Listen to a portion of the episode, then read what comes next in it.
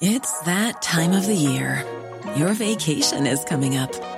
You can already hear the beach waves, feel the warm breeze, relax, and think about work. You really, really want it all to work out while you're away. Monday.com gives you and the team that peace of mind. When all work is on one platform and everyone's in sync, things just flow wherever you are. Tap the banner to go to Monday.com.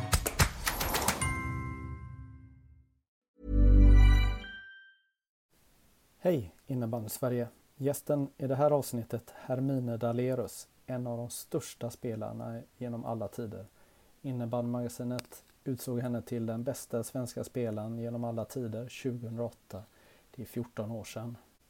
Karriären i Högdalen, Balrog och Djurgården gav henne nio SM-guld, fyra VM-guld. Hon blivit vald till Årets spelare i svensk innebandy eh, två gånger och flera utmärkelser i SSL.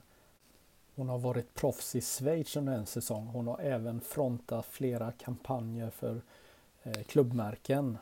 Sedan 2008 jobbar hon för Stockholms innebandyförbund och sedan ett par år tillbaka så är hon verksamhetschef för Stockholms innebandyförbund. Hon är alltså den mäktigaste i Stockholmsdistriktet, alltså distriktet där över 25 procent av alla licensierade spelare finns. Nu är det hög tid att kicka igång det här avsnittet. Nu kör vi med Hermine Dalerus.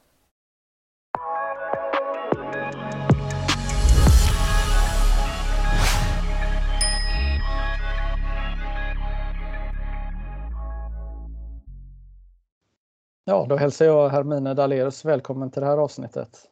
Tack så mycket. Då eh, tänker jag Thomas Ledin-låten här. Eh, vad gör du nu för tiden? Ja, innebandymässigt så eh, är det inte så mycket spel, men jag är anställd i Stockholms innebandyförbund som verksamhetschef. Jag ja, är förälder till en fem och ett halvt åring med allt vad det innebär. Ja, vad innebär det? Ja, det är olika från dag till dag. Det gäller bara att hänga med. Är det kul? Absolut, absolut.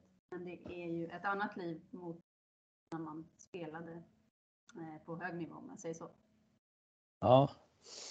Eh, jag tittar i en gammal intervju här med, med dig eh, från vad är det, 2008. Där var du lite osäker vad du skulle göra i framtiden. Eller du visste att du skulle hålla på med innebandy på något sätt men du såg dig inte själv som tränare. Nej, jag hade nog rätt. Alltså det, jag, jag känner inte det kallet överhuvudtaget. Eh, jag har varit, provat på lite sådär. Ehm, men jag eh, är för mycket spelare fortfarande i, i tanken tror jag, eh, har jag märkt. Vi får se då framöver. Man kanske testar på med, med dottern i framtiden om det händer, att man får ställa sig där på banan. Men alltså just nu så, känns, så finns det inget sånt som Nej. Var det självklart att du skulle eh, arbeta med innebandy? Alltså du, eh, när du fick den här frågan för 15 år sedan så, så eh, var det väl precis innan du tog anställningen här och du hade en annan karriär innan innebandyn eller? Ja, alltså det var väl mest olika jobb. Jag jobbade lite med ekonomi och sådär det jobbet som passade bäst att kombinera med innebandyn var ju liksom, det var ju det man fick hålla på med. Eh, men fick jag jobb på Stockholms innebandyförbund och jag har alltid varit intresserad liksom hur, vad som händer bakom kulisserna och ja, men liksom strategiska frågor och kring innebandy. Jag tycker att det har varit intressant. Ja, och du har ju gjort ett liv runt innebandyn så att det är väl ganska tryggt, håller jag på att säga, men eh, på något sätt roligt att fortsätta vara en del av eh, innebandyns värld, eller?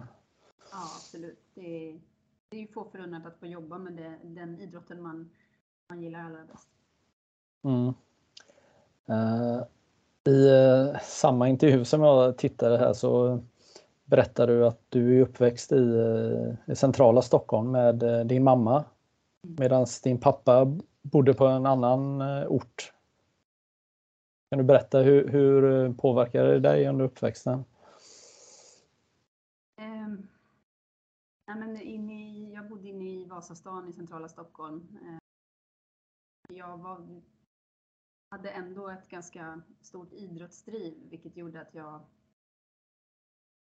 var, tog mig till idrotten själv på något sätt. Det var inte lika, jag tror inte det var lika vanligt att man hamnade i olika idrottssammanhang den tiden i alla fall som det längre ut i Men jag, det var någon driv jag hade i mig själv som gjorde att jag ville ta mig till idrotten och då blev det fotboll i Solna.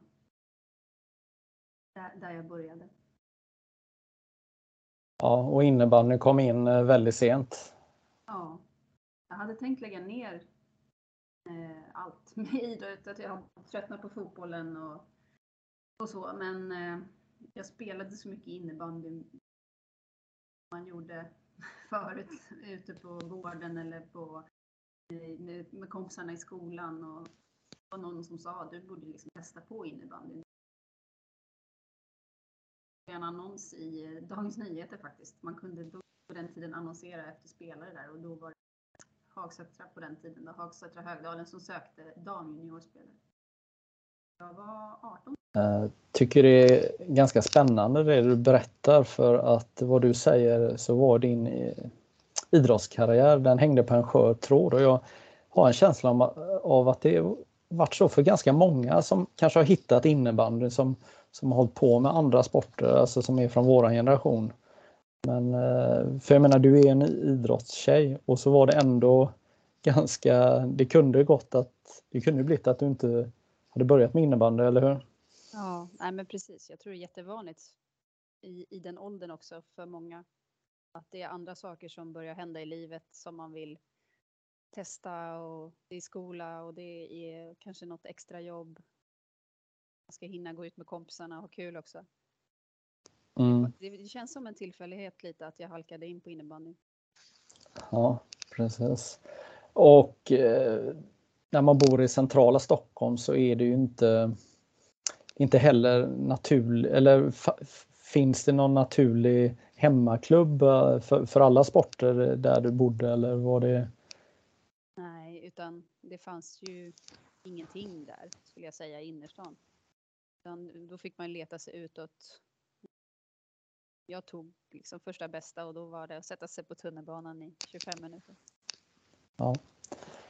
Ja, du har spelat för tre klubbar på eh, elitnivå i, i Sverige då. Eh, först då Högdalen. Eh, de heter Högdalen Hagsätra första säsongen tror jag. Men, och så blev det där i fyra säsonger och det gick ganska bra. Det blev fyra SM-guld i Högdalen. Ja. ja. Och en eh, vacker vårdag så eh, beslutar man sig för att dra ur damlaget och flytta ner i division 2. Och då gick en stor del till Balrog och Åsa Karlsson och några drog till Södertälje. Och då blev det nytt SM-guld direkt och, och, faktiskt så det året så valde jag att lämna Sverige. just det, så var det. Så var det. Du missade första året där, just det. Mm. Jag kunde inte ta det beslutet kände jag, vart jag skulle gå. Jag tyckte det var jättejobbigt eh, och då fick jag chansen till Schweiz. Liksom. Just det, det var Kor, eh, vad hette ja, de? Piranha Kor. Ja, precis. Gjorde du e-, en säsong där? Eller? Ja, mm. en säsong. Sen ville jag hem och vara VM-aktuell. Ja. Ja, just det. Eh, och, men det visade också lite hur bra Högdalen var för att den här uppdelningen gjorde ju att det blev det blev väl SM-final mellan Södertälje och Balrog direkt ja? Det. Ja. Det, det är ganska, mm. ja exakt. Och sen eh, blev det, ja, sen kom du tillbaka då och eh, var med och vann ytterligare tre SM-guld. Så på dina sju första seniorsäsonger i Sverige så blev det... Sju SM-guld, ja. Ja, det, det, är ju lite för bra för att vara sant, eller? ja, jo, men det, så var det. Men det var ju fantastiska lag som som det var då och det liksom alla bra spelare samlades ju också då i de här lagen som var bra så vi, vi fick ju, jag menar, alltså, att Åsa Karlsson ville spela i Högdalen och Karina Rosell som kom utifrån landet. Det var ju, det, det är nyckeln till, till de SM-gulden. Och sen i Balrog så var det ju också bra spelare. Och också Birgitte Lersbryggen, Jeanette Hjörts från Norge och så vidare. Ja, exakt. Och sen så blev det väl en eh, Ja, eh, vad hände med Balrog? Nu, nu börjar minnet eh, svika här men blev en, en generationsväxling efter de här eh, mina tre raka guld med Balrog och sen så kom ju en ny generation som jag fick vara med och bygga upp med Amanda Wendestig och Emily Lindström och hela gänget. Eh, och vi kämpade på och eh, lyckades ta ett SM-guld till slut. 2009 eller om det var 10 tror jag. Ja, just det. Falun i final i Globen. Eh, och sen så spelade vi en säsong till med Balrog innan, innan eh, det var slut för att ja, ekonomi, förutsättningar och vidare. Och då flyttade vi över till Djurgården. Ja. Hur, hur var den processen i, i Balrog? Alltså, eh, det, det är ju ehm, stadsdelen eh, förändras och även kanske då förutsättningarna med spelarunderlag och Ja, egentligen allt. Eller hur, hur var den här tiden eh, med klassiska Balrog? För vi vet ju glamouren, den, den eh, känner ju alla till eh, med alla era SM-guld och både på herr och damsidan. Men hur, hur, var, hur var det de sista åren med Balrog? Eh, nej men alltså, var egentligen väldigt bra skulle jag säga. Alltså Balrog var en väl fungerande förening och hade stöttning av kommunen som var fantastisk, Botkyrka kommun. En stor fin hall, Botkyrkahallen. Eh, men det började bli tungt att driva tror jag. Det var få som ville engagera sig ideellt. Båda lagen var framgångsrika, det blev tyngre och tyngre kostnader tror jag. Eh, men liksom, att spela i Balrog, det alltså Balrog har varit mitt hem. Alltså fantastisk kultur i föreningen. Och otroligt kul att spela där. Vad menar du med kultur? Ja, men det är ju en vinnarkultur och en, någonting som sitter i väggarna ute i Botkyrka. Eh, som förs över på, på de som spelar där. Och oavsett du vill eller inte så kommer du alltid bli uppfattad på ett sätt för att du spelar i Balrog. Kom ihåg att vi fick kämpa med det ganska mycket med de här, med de här alltså nya, de nya tjejerna och att vi alltid blev, eh, alla tyckte vi var så kaxiga. Eh, och då blev det som en självuppfyllande profetia nästan att, att man skulle vara kaxig. Eh, och vi sa alltid att vårt mål var att vinna SM-guld och det, det var svårt att acceptera att man liksom gick ut och sa det.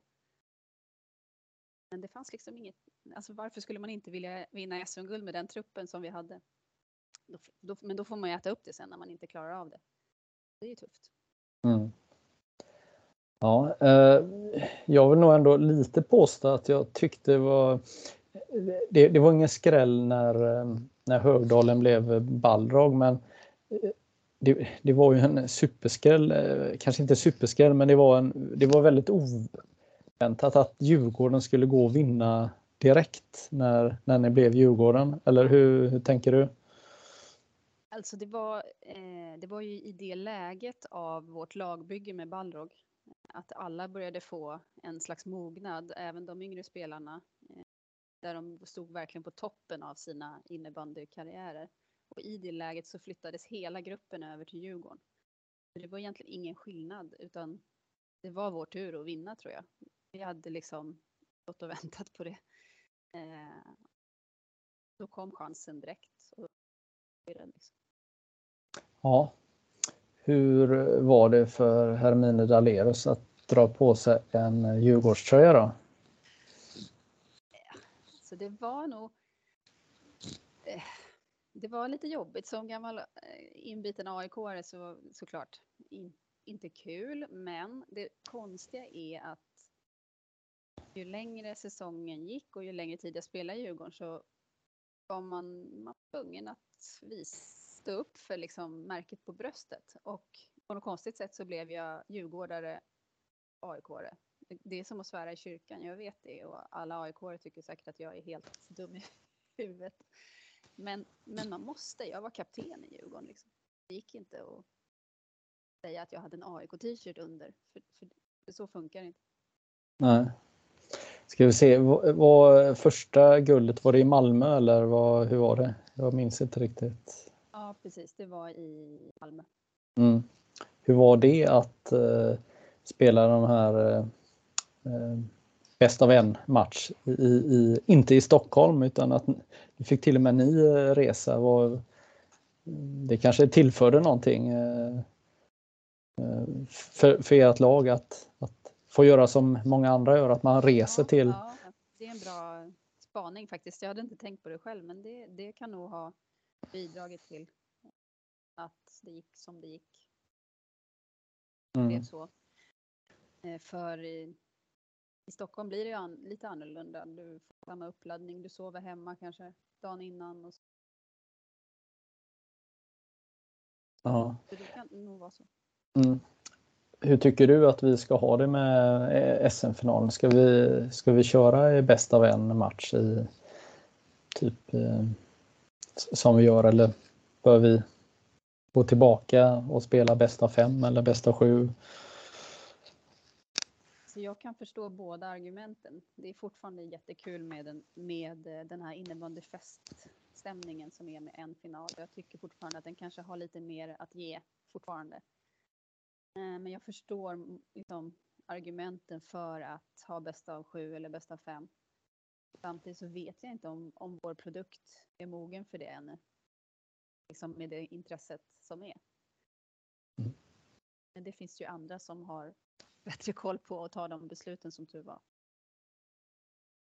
Ja, eh, om vi går över och pratar eh, Stockholmsinnebandy här. Eh, eh, när du var aktiv som spelare så kryllade det av lag i, i herrarnas SSL. Eh, det var ju nästan så att hälften av lagen i slutspelet var lag från Stockholmsområdet eh, och även på damsidan så, så eh, var lagen långt framme. Kanske var lite övertag för, på herrsidan faktiskt nu när jag tänker efter men hur, hur, hur mår innebanden i, i Stockholm. Ni har väl över 25 procent av spelarna i Sverige eller det hade man i alla fall för några år sedan vet jag. Ja, alltså i, på, på elitsidan så är det ju svårt att konkurrera med övriga, före, övriga elitklubbar i landet på grund av att det har skett en ökad professionalisering när pengarna har kommit in så har våra föreningar inte lyckats hänga med i den utvecklingen. Eh, och det handlar ju inte om föreningen, det handlar ju om, om hur det är i Stockholm, i den här stora staden där, där vi inte har hallar där man kan vara och där vi inte kan få de partners eller samarbeten som behövs för att liksom hänga med i, i den här ekonomiska utvecklingen. Så någonstans där så väljer ju de unga spelarna som kommer upp idag ibland ja, men flytta, flytta till en annan del av landet så får du bättre förutsättningar. Det det är en ganska enkel matematik tyvärr. Ja, eh, eh, syns man inte så finns man inte. Det är, det är ju det alla idrotter i de större städerna, Malmö, Göteborg, Stockholm. Det, det är ju, det är ju det är tufft för alla idrotter, eh, om det inte är ishockey och fotboll, eh, att eh, synas då. Eh, och sen är ju hallproblemet är, är ju också en, eh, en faktor. Vad är det mer som är eh, eh, Restiden är ju ändå ganska eh, tuff för många att om man då spelar i ett elitlag att man kanske inte bor eh, vid hallen. Nej, precis, det är, så är det ju. Med, med en anläggningsbrist som råder så blir det ju längre avstånd också för de som, som vill eh, spela. Eh, nu har vi två elit på damsidan då, i, ute i Täby och Åkersberga till exempel som ligger ganska ut i Stockholm, eh, Nacka och, på andra hållet. Eh, det är klart att Täby sitter ju spelare från Södertälje och åker och spelar. Eh, det blir ju det blir långa avstånd med när det, när det är så här. Ja, det vet jag också förra året när Djurgårdens herrar spelade i SSL och just med Eriksdalshallen där och att man vet aldrig när, när hallen är tillgänglig och eh, det, det är fler eh, idrotter och klubbar som, som slåss om de här eh, tiderna i, i hallen. Men alltså endast i Stockholms stad som är Stockholms största kommun så, så är anläggningsbehovet eh, 27 hallar för att liksom komma ikapp fram till 2030. Eh, och det är, det är nästan inte möjligt att bygga 27 hallar. Det kommer inte ske. Alltså, så att det finns otroligt, en otrolig brist. Ja, exakt. Och den, eh, det, det är ju ett problem som man inte bara trolla bort utan precis som du säger här, det är, eh, hur man räknar och eh, vrider på det så, så, så, går det inte ihop. Men hur, eh, hur påverkar det varje enskild eh, klubb eh, om man säger så i Stockholm, alltså de, de större klubbarna? Vad, har du några exempel hur, hur, hur, hur det ser ut och vad, vad tvingas klubbarna göra? De kanske inte kan erbjuda träningstider som alla medlemmar önskar och eh, antal träningar per vecka också eller? Ja, men precis. Du, du får eh, kanske inte den träningsmängden som elitlag som man behöver i, i hall. Eh, eller som de andra lagen i övriga landet har i hall. Det är klart att det blir jobbigt. När jag spelade i Djurgården, redan då eh, hade vi en träning i veckan i vår matcharena. Det, det, det är ju horribelt egentligen. Mm. Eh, Samtidigt så ska vi bygga en grund där man i ganska långt upp i åldern måste träna i skolsalar. Innan du kan komma in i en riktig 40-20 hall till exempel. Det påverkar ju också hela vägen upp. Hela, det, är, det är ju liksom ett, ett, en stor, ett stort samspel som ska ske här. Uh, vi har haft corona som har eh, lamslagit vår idrott eh, under nästan två säsonger här. Eh, men det är väl inte riktigt över än, alltså krisen eller man säger utmaningen pågår väl även denna säsongen. Alltså hur, hur, hur mår ni efter och under och där vi befinner oss nu med, med allt som har varit de senaste säsongerna? Alltså vi i Stockholm har varit ganska drabbade i och med att vi har tappat både lag och licenser. Eh, ja, det ser inte ut som att tappet har stått ännu liksom. Eh, och om det beror bara på pandemi eller om det är liksom en kombination av samhället utvecklas och, och ungdomar hittar andra saker att göra, det, det vet jag inte. Men helt klart så måste vi och hela Sverige jobba med att få tillbaka våra medlemmar. Eh. Har, ja. Är det några speciella årgångar, eh, vi säger mellan eh, födda 2003 till 2008, 9 eller... Selling a little or a lot? Shopify helps you do your thing however you cha-ching. Shopify is the global commerce platform that helps you sell at every stage of your business. From the launch your online shop stage to the first real life store stage, all the way to the did we just hit a million orders stage. Shopify is there to help you grow. Shopify helps you turn browsers into buyers with the internet's best converting checkout. 36% better on average compared to other leading commerce platforms because businesses that grow grow with Shopify. Get a $1 per month trial period at Shopify.com slash work. Shopify.com slash work. Ready to pop the question? The jewelers at bluenile.com have got sparkle down to a science with beautiful lab-grown diamonds worthy of your most brilliant moments. Their lab-grown diamonds are independently graded and guaranteed identical to natural diamonds, and they're ready to ship to your door. Go to Bluenile.com and use promo code LISTEN to get $50 off your purchase of $500 or more. That's code LISTEN at Bluenile.com for $50 off. Bluenile.com code LISTEN. Eller är det över, överallt? Är det seniorlag också? Alltså är det juniorlag? Är det, eller ser ni någon, något speciellt? Seniorerna tycker vi ser, det ser ut att vara ganska konstant utan det är på barn och ungdomssidan och det är eh, det som vi kallar för röd nivå, 12 till 16.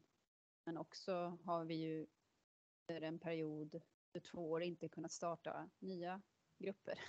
Mm. Hur det ska påverka framöver, det kommer vi ju få se nu. Vi inte mm. har fått in lika många som vi brukar få i, i innebandy. Det är ju förlorade år, känns det som. Mm. Hur är det med de här mindre klubbarna, de som kanske bara har ett eller två lag i seriespel? Har ni tappat sådana klubbar också eller hur? Ja, men vi har helt klart tappat några föreningar eh, och det syns mest liksom i lagstatistik hur man måste avanmäla lag för att man inte får ihop lagen nu. Att två lag blir ett. Ehm, det, det är supertråkigt. Mm. Ja, för det har jag också känt av eh, i, här i Göteborgsområdet just där att, att det är också i varje enskild eh, lag så är det en diskussion. Ska vi köra med två lag i seriespel eller ska vi köra ett för vi har tappat? En del klubbar eller lag, de gasar ju på och ser möjligheten då att, att några kanske kan spela lite mer matcher men man ändå håller igång två lag medan många också blir passiva och, och eh, Eh, acceptera faktum och, och bromsar, vilket kanske inte gynnar eh, ett lag alltid då, för att man blir helt plötsligt kanske inte för många, men, men man blir så många att kanske ytterligare någon väljer att, att, att kliva av just för att man kanske inte får spela så mycket i matcherna och, och sådär. Eh, pratar ni någonting med, med, med klubbarna i strategin Alltså hur man ska tänka och, och och eh, eller lämnar ni det åt klubbarna själva att tänka? Nej, men alltså vi har vi tycker ändå att vi har bra kontakt med eh, ledare och klubbar i just de frågorna som dyker upp eh, när man just de här två lag ska bli ett. Hur ska vi tänka? Så vår tävlingsavdelning sitter i sådana diskussioner dagligen och försöker liksom le, leda ledarna rätt tänka. Ehm, så det tycker jag ändå att vi gör. Mm. Eh, Distriktslags-SM är ju någonting som är väldigt viktigt för eh, svensk innebandy och inte minst de eh, ungdomar, ledare och föräldrar som dras in i den här eh, bubblan eh, då när det är dags. Eh, Stockholm har ju en extrem särställning. Alltså man är ju extremt framgångsrika men det är inte så många som får chansen. Så min fråga är, ska man göra som i eh, ishockeyn där man har ett Stockholm södra och Stockholm norra? Eh, är, är Stockholm redo för det? Är innebandyn redo för det? Att man faktiskt eh, kan låta fler få möjligheten att spela distriktslags-SM om man kommer från distriktet som har överlägset mest licensierade spelare? Ja, alltså jag, dels är ju en, det är en ekonomisk fråga ganska mycket. Alltså att dra runt två lag kostar massa pengar. Eh, och dels så ska då vårt distrikt och våra föreningar vara beredda att betala för fyra lag. Det är en jättestor apparat. Sen har vi väldigt bra underlag på, på killsidan. Eh, och ska vi göra, åka med två lag så ska vi göra det på tjejsidan också. Där har vi inte det underlaget riktigt. Eh, jag, så jag tycker att vi kan åka med två lag. Eh, men i, en, i, en, i den bästa av världar skulle jag självklart vilja att vi kunde göra det. Men en annan idé kan vara att man, man jobbar mer med spelarutveckling innan distriktslags-SM. De här 20 som får åka i varje lag, eh, det är en ganska liten del. Jag tror att det är bättre att jobba med liksom massan under för att få fler bättre och välutbildade spelare. Ja, du, eh, du tar ju också upp ett, eh, ett eh, viktigt ämne här med rekrytering och tjejerna då. Det är väl där som är utmaningen för svensk innebandy och även för er då att få in fler tjejer till att spela innebandy. Killarna kommer ju lite mer naturligt till Eh, när det sätts upp lappar och, och, och eh, eh på, på ICA-affärer eller vad det nu är. Med, Medan tjejerna får man ju kämpa in lite mer. Vad, vad behöver vi göra för att, att, att eller måste vi helt enkelt förstå att vi måste jobba hårdare med tjejerna, att ha en tydligare plan? Det är ju det är en jättesvår fråga och den bygger liksom på så många olika delar av vår idrott. Hur vi representeras på elitnivå, vilka profiler som finns, hur liksom vilken status våra serier under de förbundsnivålagen har vilka möjligheter man har som, som tjej att idrotta i, i samhället. Och, eh, så den är otroligt svår, men framförallt så behöver vi få in fler kvinnor överhuvudtaget i vår idrott. Det tror jag är steg ett på alla nivåer som, som ledare eller i eh, styrelser eh, för att bli mer inkluderande. Och med en in, mer inkluderande verksamhet så, så får vi fler olika målgrupper. Men absolut så måste vi tillsammans och föreningarna ta ett större ansvar att verkligen jobba med frågan. För jag tror att, att innebandy har varit ett självspelande piano nu under ganska lång tid där vi har fått medel, medlemmar utan att behöva jobba för det. Eh, och nu har vi hamnat i en, i en situation där vi faktiskt måste börja liksom rekrytera aktivt. Och det gäller ju inte bara tjejer nu utan det gäller killar också. Det är väl där vi måste hitta nycklarna till och, och hitta tjejerna och Mm. Jo, men jag menar din historia, hur du börjar med, med innebandyn, den, den är ju ändå den är intressant. Eh, hittar en annons i Dagens Nyheter och, och du tar och åker de här minuterna till, det är, det är inte runt hörnet. Och jag jobbade på Göteborgs innebandyförbund eh, för 30 år sedan och då minns jag också, jag minns faktiskt en, eh, en mamma som ringde och frågade efter eh, ett innebandylag till sin dotter och, och, och jag skickade henne givetvis till den klubben som jag eh, spelade för. Och, eh, hon fick ju åka över halva stan men hon, hon fick ju jättemånga roliga år med innebandyn. Och, och, men det var ju tack vare hennes mamma som hade letat upp det här telefonnumret till förbundet och, och eh, fått eh, bra instruktioner hur man ska göra. De flesta föräldrarna jobbar inte så utan eh, ja, man, man tar inte reda på det.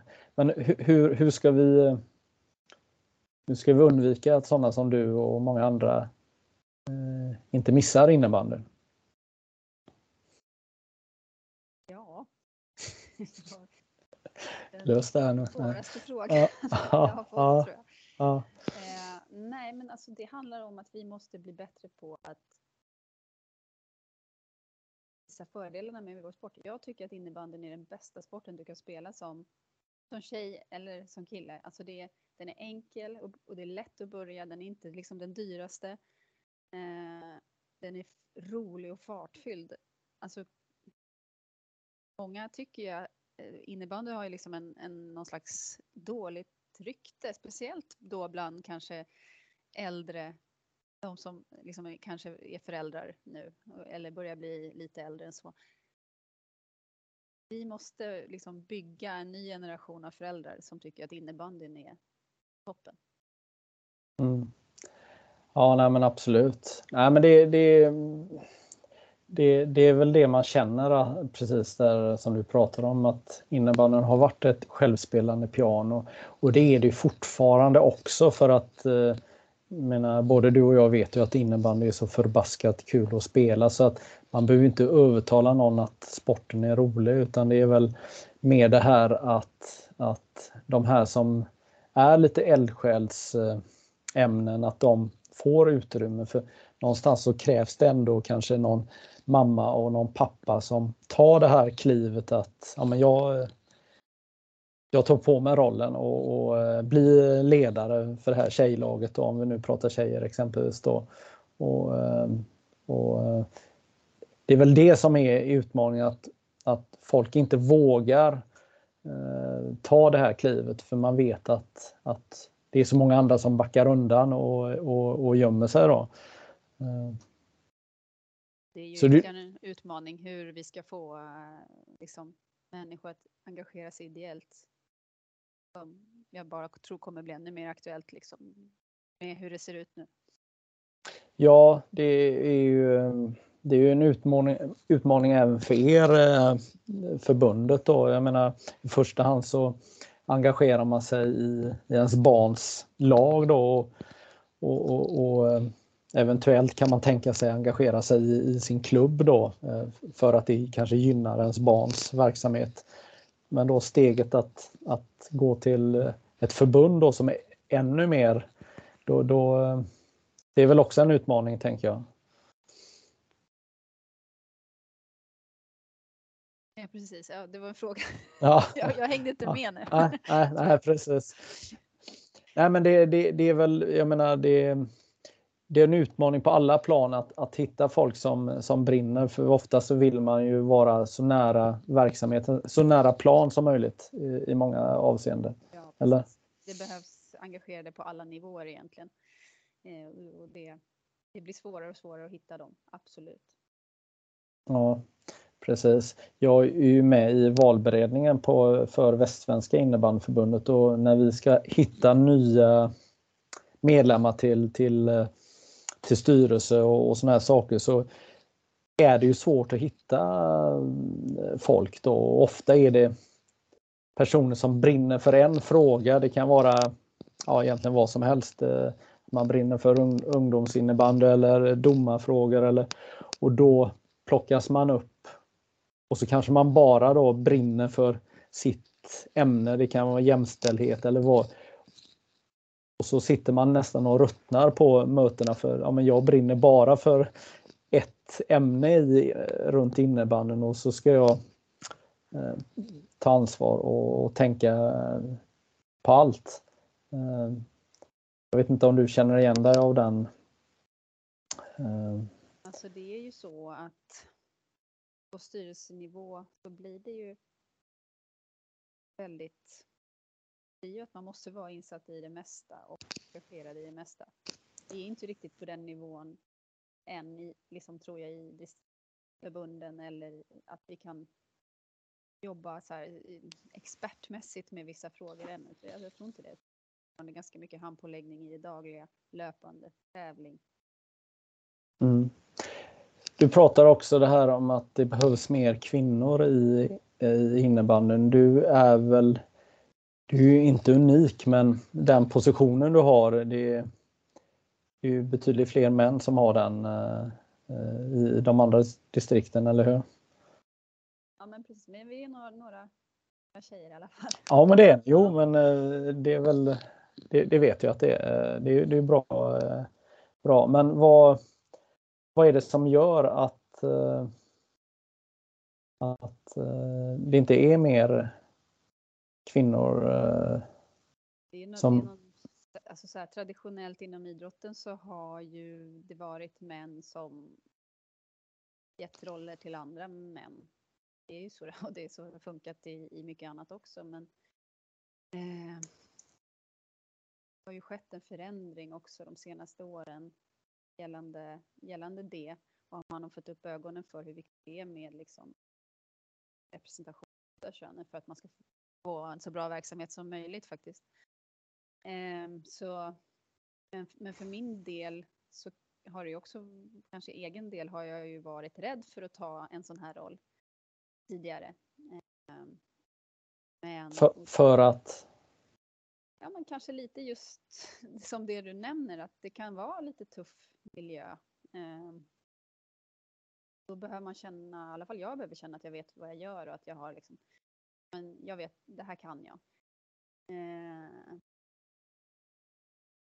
det, mm. det krävs kanske lite mognad innan man kommer dit, i alla fall, och då pratar jag utifrån mig och jag, vill, jag tänker inte generalisera att det är så för tjejer, men för min del har det varit så. Mm. Ja, vi har ju en eh, förbundsordförande som är kvinna i Sverige Mm. och i Finland, de två största innebandynationerna. Eh, Så att eh, det har hänt eh, en hel del. Men det jag gillar mest av vad du har sagt eh, under våra samtal hittills, det är att du fortfarande känner dig som en spelare. Och det tycker jag är skitbra. För, inte bara för att jag själv känner mig som eh, en spelare fortfarande, men, men, men jag tycker att, att det är en bra utgångspunkt för det är ändå spelarna som är flest i vår idrott. Även om eh, ibland vissa förbund verkar tro att det är flest domare eller flest, flest som är tränare så är det faktiskt de flesta som håller på med våran sport är spelare. Precis, och spel, det är ju spelarperspektivet du behöver ha. Eh, jag tänker ofta ur det perspektivet, liksom. Eh, om vi pratar tävlingsärenden eller vad det är, så här, men hur, hur känner spelarna i det här? Men det är ju samtidigt lätt att man tappar det också någonstans. Börjar tänka på massa andra saker. Förening. Det är otroligt viktigt med, med star- att vi har starka föreningar för att spelarna ska må bra till exempel. Så att det, det liksom blir ju en kedjereaktion av ting. Men det är ju spelaren i slutändan som, som vi jobbar för. Ja, exakt. Ja, det är eh, det är, vet du, det, är ju så det är. Eh, spelarna är. Eh, Du, vet du, nu i veckan här så, så har det varit några såna här incidenter med den här nya regeln eh, där man får eh, eller rättare sagt, regelboken har ju gjorts om och det innebär, får man rött kort så är det automatiskt en match avstängning och det har ju varit några fall här nu när, när folk har av misstag eller ja, man har klivit, man har gått på, man ställt sig på plan. Och oavsett om man är aktiv eller inte så får man rött kort plus ytterligare en match avstängning och det, det är väl flera som har reagerat och känner att eh, det inte är riktigt det ur spelarperspektivet eh, rätt. Alltså att ett straff eh, straffet blir väldigt, väldigt hårt eh, i förhållande till vad man har gjort. Så min fråga är, vad är min fråga då egentligen? Jo, vad, har du gjort någon reflektion över exempelvis den här nya regeln?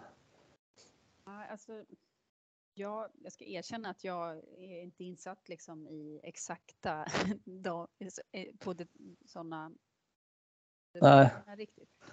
Men om man får, då antar jag att man i, nu får rött kort för till exempel osportsligt uppträdande. Så får man en match avstängning. Ja, utöver, det, ja, Ja, utöver den matchen man, man spelar då.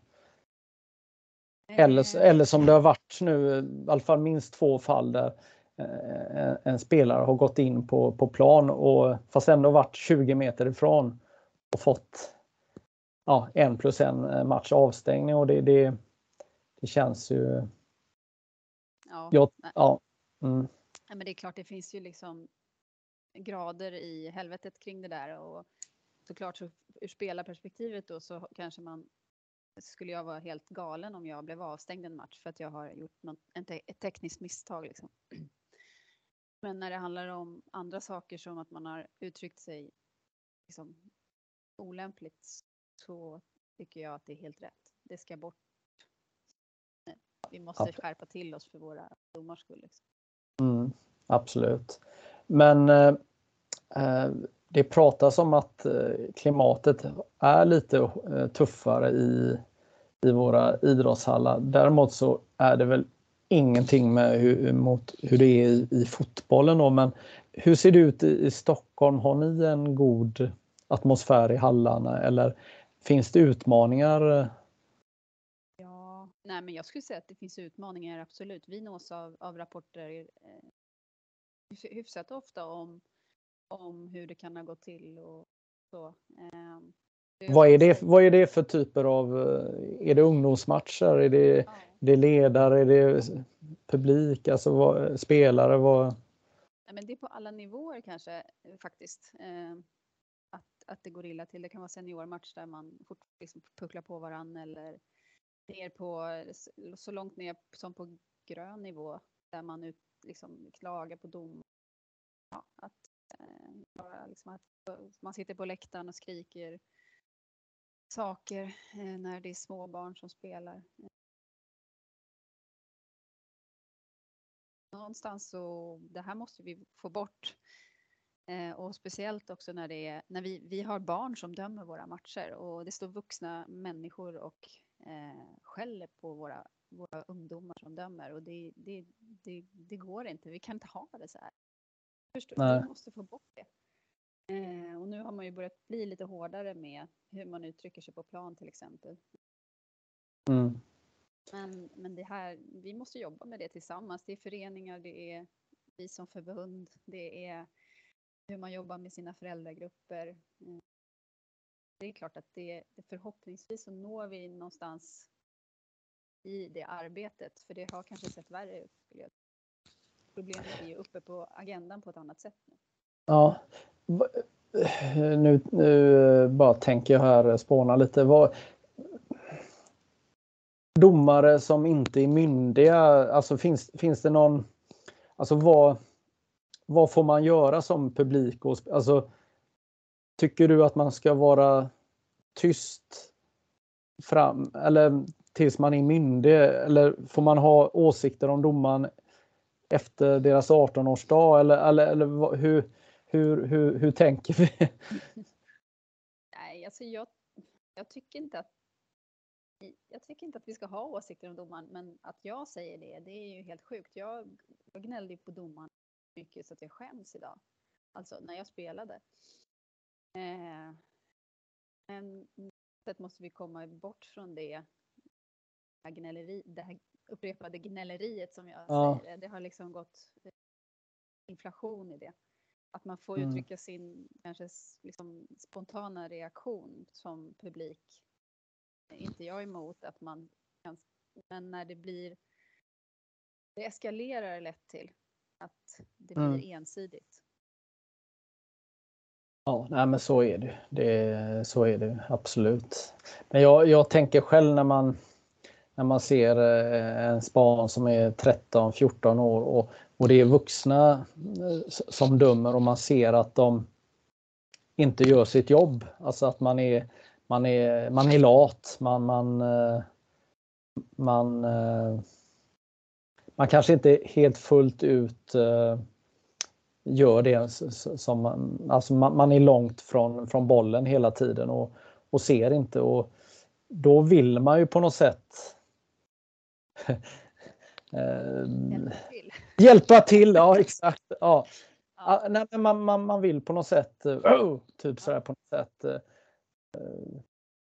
och, ja, det, det, det är komplicerat hela ämnet här för att Ja, men det är det absolut. Men med, med mer välutbildade och bättre domar så ökar ju liksom nivån. Mm. Hur, hur ser det ut eh, med domare för er? Eh, eh, jag sa precis innan vi började spela in att i Göteborg har man ju, västsvenska, så har man ju tagit det drastiska beslutet från, som man hade i början av innebandyns historia där man kräver att, att varje lag skickar en domare till domarkurs och, och är domare. För man har tappat jättemycket domare i, i Göteborgsområdet. Hur, hur, hur ser det ut för er? Nej, men vi har faktiskt eh, i Stockholm under en period eh, eh, domarna. Att, att rekrytera domare och att behålla domare. Vi har absolut faktiskt ingen domarbrist i Stockholm. Vi är över 350 domare. Eh, pandemin har varit lite tuff som för alla. Att vi, men vi har en väldigt bra återväxt eh, med unga domare som är jätteduktiga. Det är väl att vi vi vill att de ska växa lite snabbare så att de kommer, kan döma även högre upp. Mm. Det skulle kunna bli jättebra, men där, då är det vi några år ifrån. Eh, jag tänker också Stockholm som eh, Stockholm är våran huvudstad och där det finns flest spelare och eh, nu har man ett evenemang årligen som är i Avicii Arena, Globen, SM-finalen då i, april.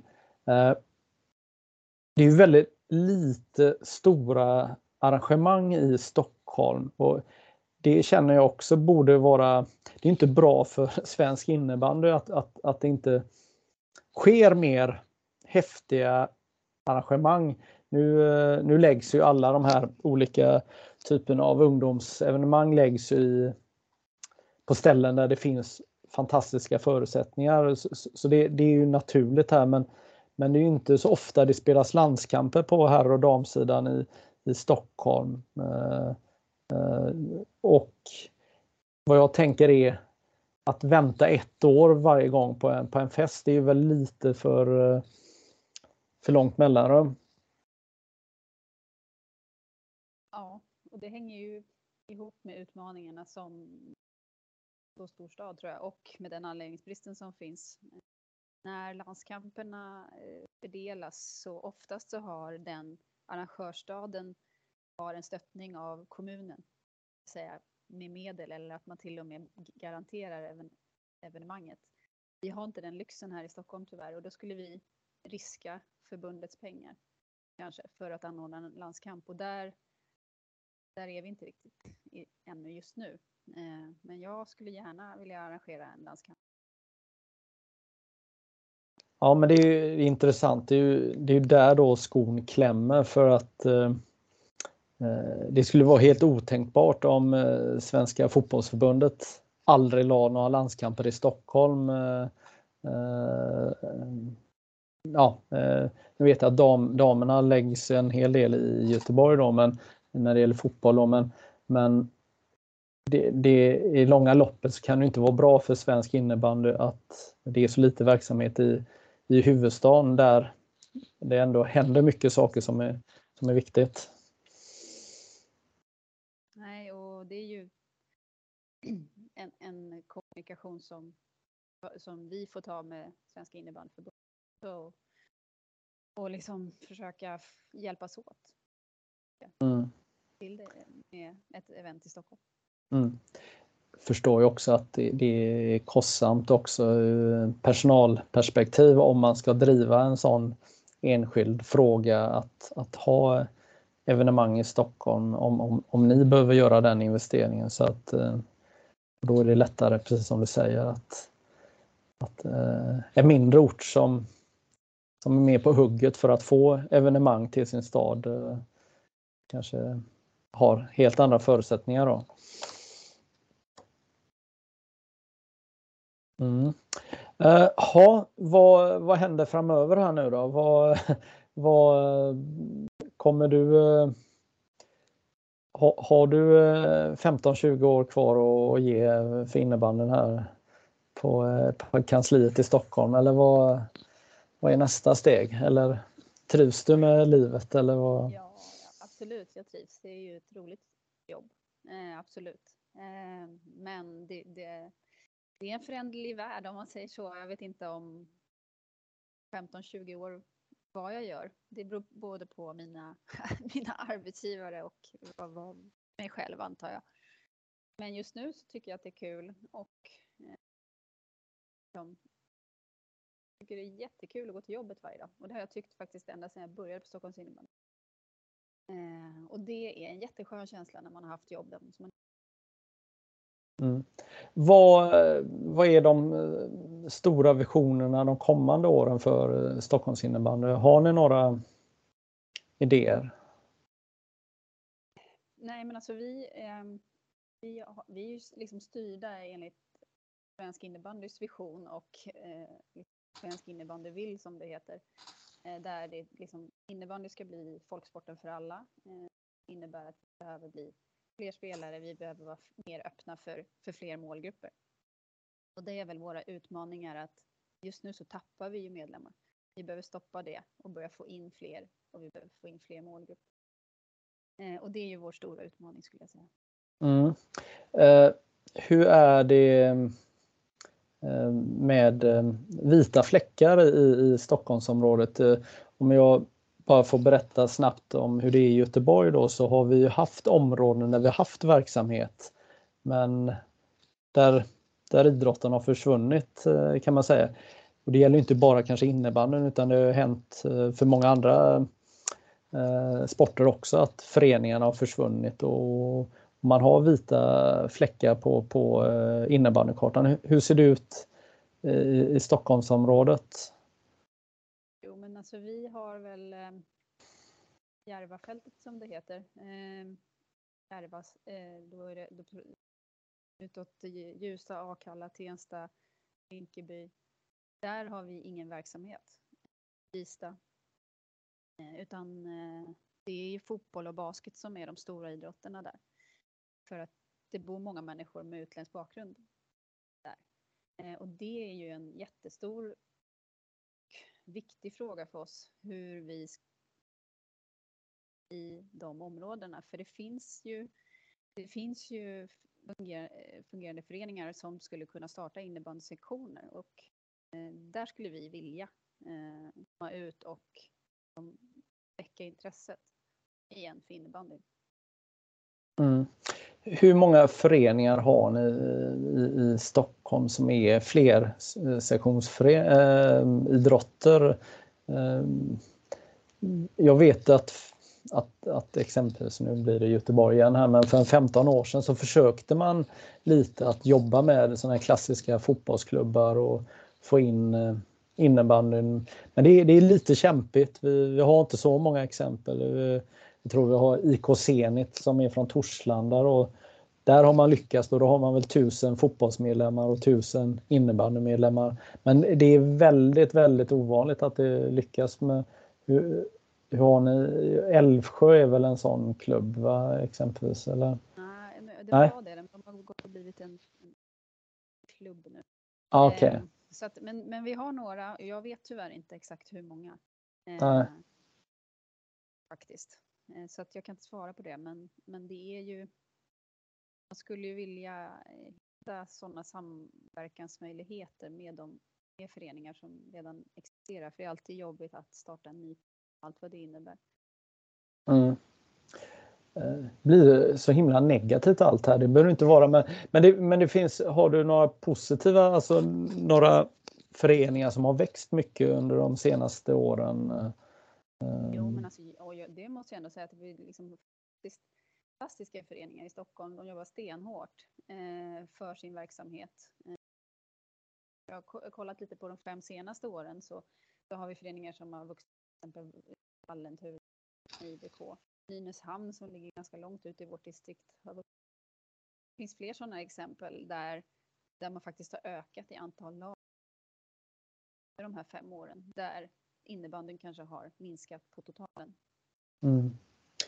Och finns det någon gemensam nämnare med de här ökningarna? Är det och eh, ganska okej okay förutsättningar med, med hallar på de här ställena eller finns det något samband eller vad, vad tror du? men jo, det, det är så att vi har klart så det räcker säkert. De vill säkert ha fler. Det vill ja. alla. Ja. Eh, men man, jag vet att i Vallentuna har man jobbat jättemycket med eh, kallat inne fritids till hallen och du spelar innebandy men du kan också ha fritidsverksamhet i hallen. Exempel. Mm. Ja, vad bra. Jag tänker att vi är i sluttampen här av det här avsnittet. Eh, eh, vi har inte gått igenom alla dina SM-guld. Eller jo, nu ska vi kolla här. Nu ska jag fråga dig. Hur, hur många SM-guld har du? Nio. Nio? Europacupguld? Fyra, jag vet inte. Fyra? fyra. Nej, jag, jag vet faktiskt inte. Och VM-guld har du? Jag måste tänka. Men SM-gulden det, det, kom direkt ja, så? Ja, för det är så. Jag hade velat ha tio.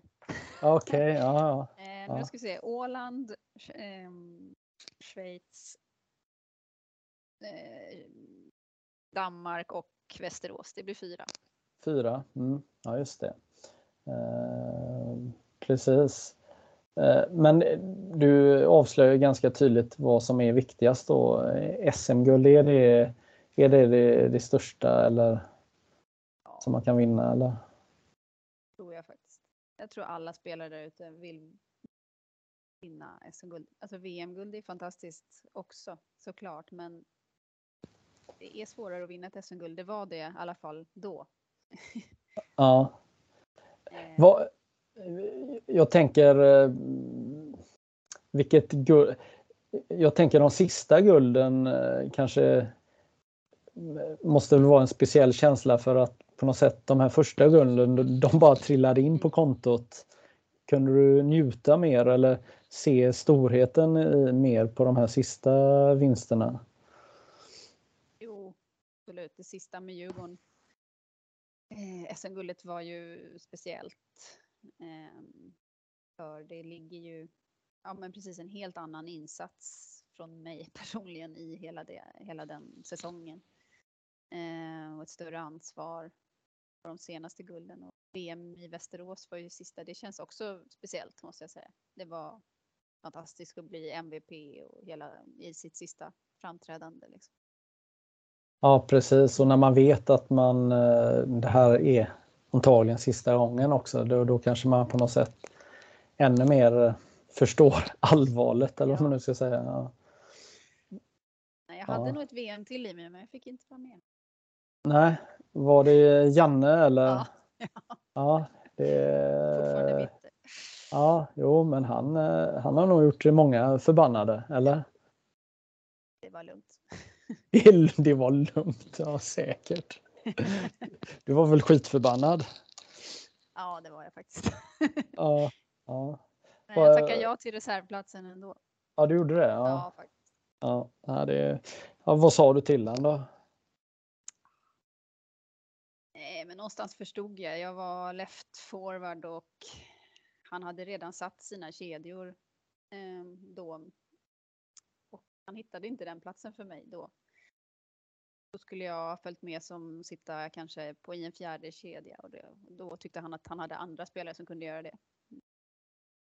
Mm. kan jag väl hålla med om. Ja, Men, Men, klart, eh, jag, jag visste att jag hade gjort det bra tyckte jag i alla fall. ja, ja, ja, det är, ja, så är det. Man kan inte få allt, Nej. men eh, ja, så är det. Ha, vad, vad händer eh, närmsta tiden? Då? Vad, vad, ska du göra nu eh, resten av dagen? Resten av dagen? Ja, nej, vi får se här. Det, vi ska försöka se här. Vi har ett litet eh, ibis-problem här i, i landet just nu.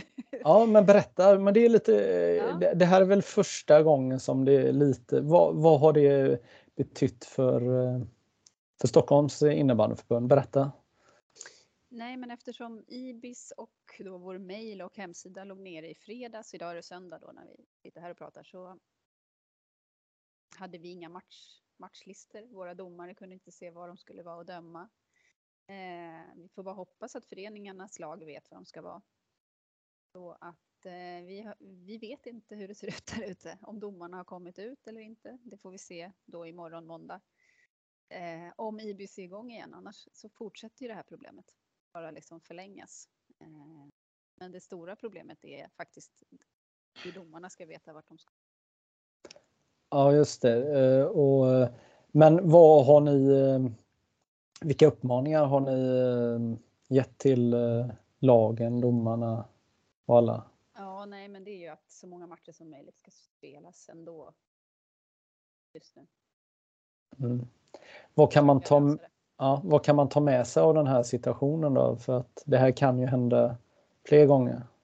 Ja, men vi är väldigt uppbundna vid eh, våra digitala eh, verktyg, vårt administrationsprogram. Alltså jag vet inte, det är något man kan, alltså jag tycker man ska sätta sig ner och tänka till om hur man kanske backuppar sina spelprogram eller liknande i framtiden.